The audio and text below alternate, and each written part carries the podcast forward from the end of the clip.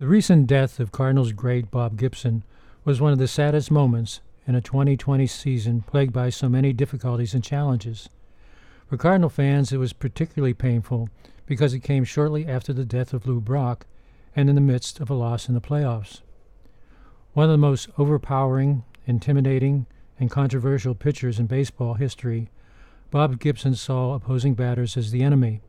He believed that the outside corner of home plate belonged to him and if a batter lunged at a pitch on the outside corner, he would stick the next pitch in the batter's ribs. You keep leaning, you keep leaning, you keep leaning. Pretty soon you're going to be able to hit that ball out there where I'm trying to pitch. So when you stand him up a little bit, that means instead of letting him lean like that, you pitch in here and it stands him up. And if he leans too far, it usually hits him. He hits himself. In the 1960s, I hated Bob Gibson because he dominated my Pittsburgh Pirates and seemed to go out of his way to intimidate the great Roberto Clemente. Their confrontations reached a climax in a game played in St. Louis in July 1967 when Clemente hit a line drive that struck Gibson just above his right ankle. He fell to the ground, but after the Cardinals trainer used a spray to numb the pain, took the mound again rather than leave the game.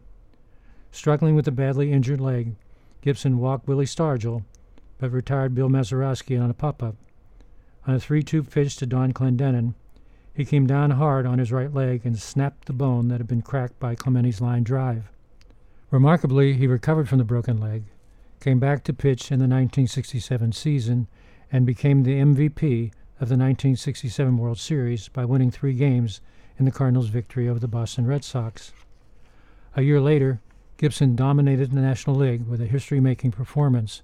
He won 22 games, pitched 13 shutouts, struck out 268 batters, and finished with an astounding 1.12 earned run average.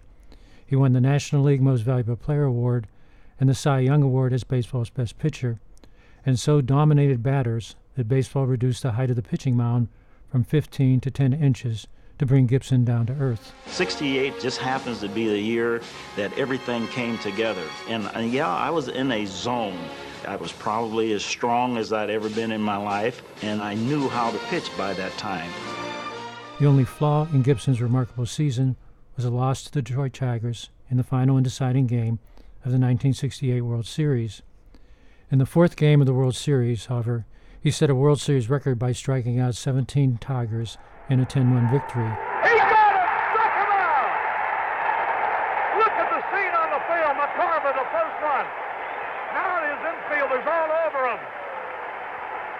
A new world's record of 17 strikeouts in one game. The following season, while the Cardinals struggled and finished fourth in the East Division, Gibson won 20 games and led the National League with a remarkable 20 complete games. Shortly after Bob Gibson retired in 1975, Roger Angell, widely regarded as baseball's most eloquent writer, interviewed Gibson for an article that was published in the New Yorker. Angell called his article Distance to draw attention to the 60 feet, 6 inches physical distance separating Gibson from enemy batters, but also the emotional distance that separated Gibson from the press. Gibson had little tolerance for sports writers, who often complained and wished that he was more like his teammate Lou Brock. Angell wrote that St. Louis sports writers still recalled the time in the 1967 season when the cast was removed from Gibson's leg. Gibson became so annoyed with reporters' questions that he taped a sheet of paper to his shirt that read 1. Yes, it's off. 2. No, it doesn't hurt. 3. I don't know how much longer. Legendary St. Louis sports writer Bob Broeg once became so frustrated with Gibson's animosity that he finally told him, You've never said a kind or personal word to me in the years I've known you. Gibson believed that his tension with the press was a reflection of the 1960s civil rights movement. Gibson wrote in his memoir, There was a country full of angry black people, and by extension, and my demeanor on the mound, I was perceived as one of them. He always claimed, however, that the color of someone's skin had no impact on him. He hated every batter and distrusted every reporter. Bob Gibson was fierce on the mound and independent in the clubhouse. Uh, one writer asked me a few days ago, what did I want to be remembered as? And I thought about it, and I said that I want to be remembered as a person a competitor that gave 100% every time I went out on the field. Sometimes I wasn't too good, but nobody could accuse me of cheating them out of what they paid to see.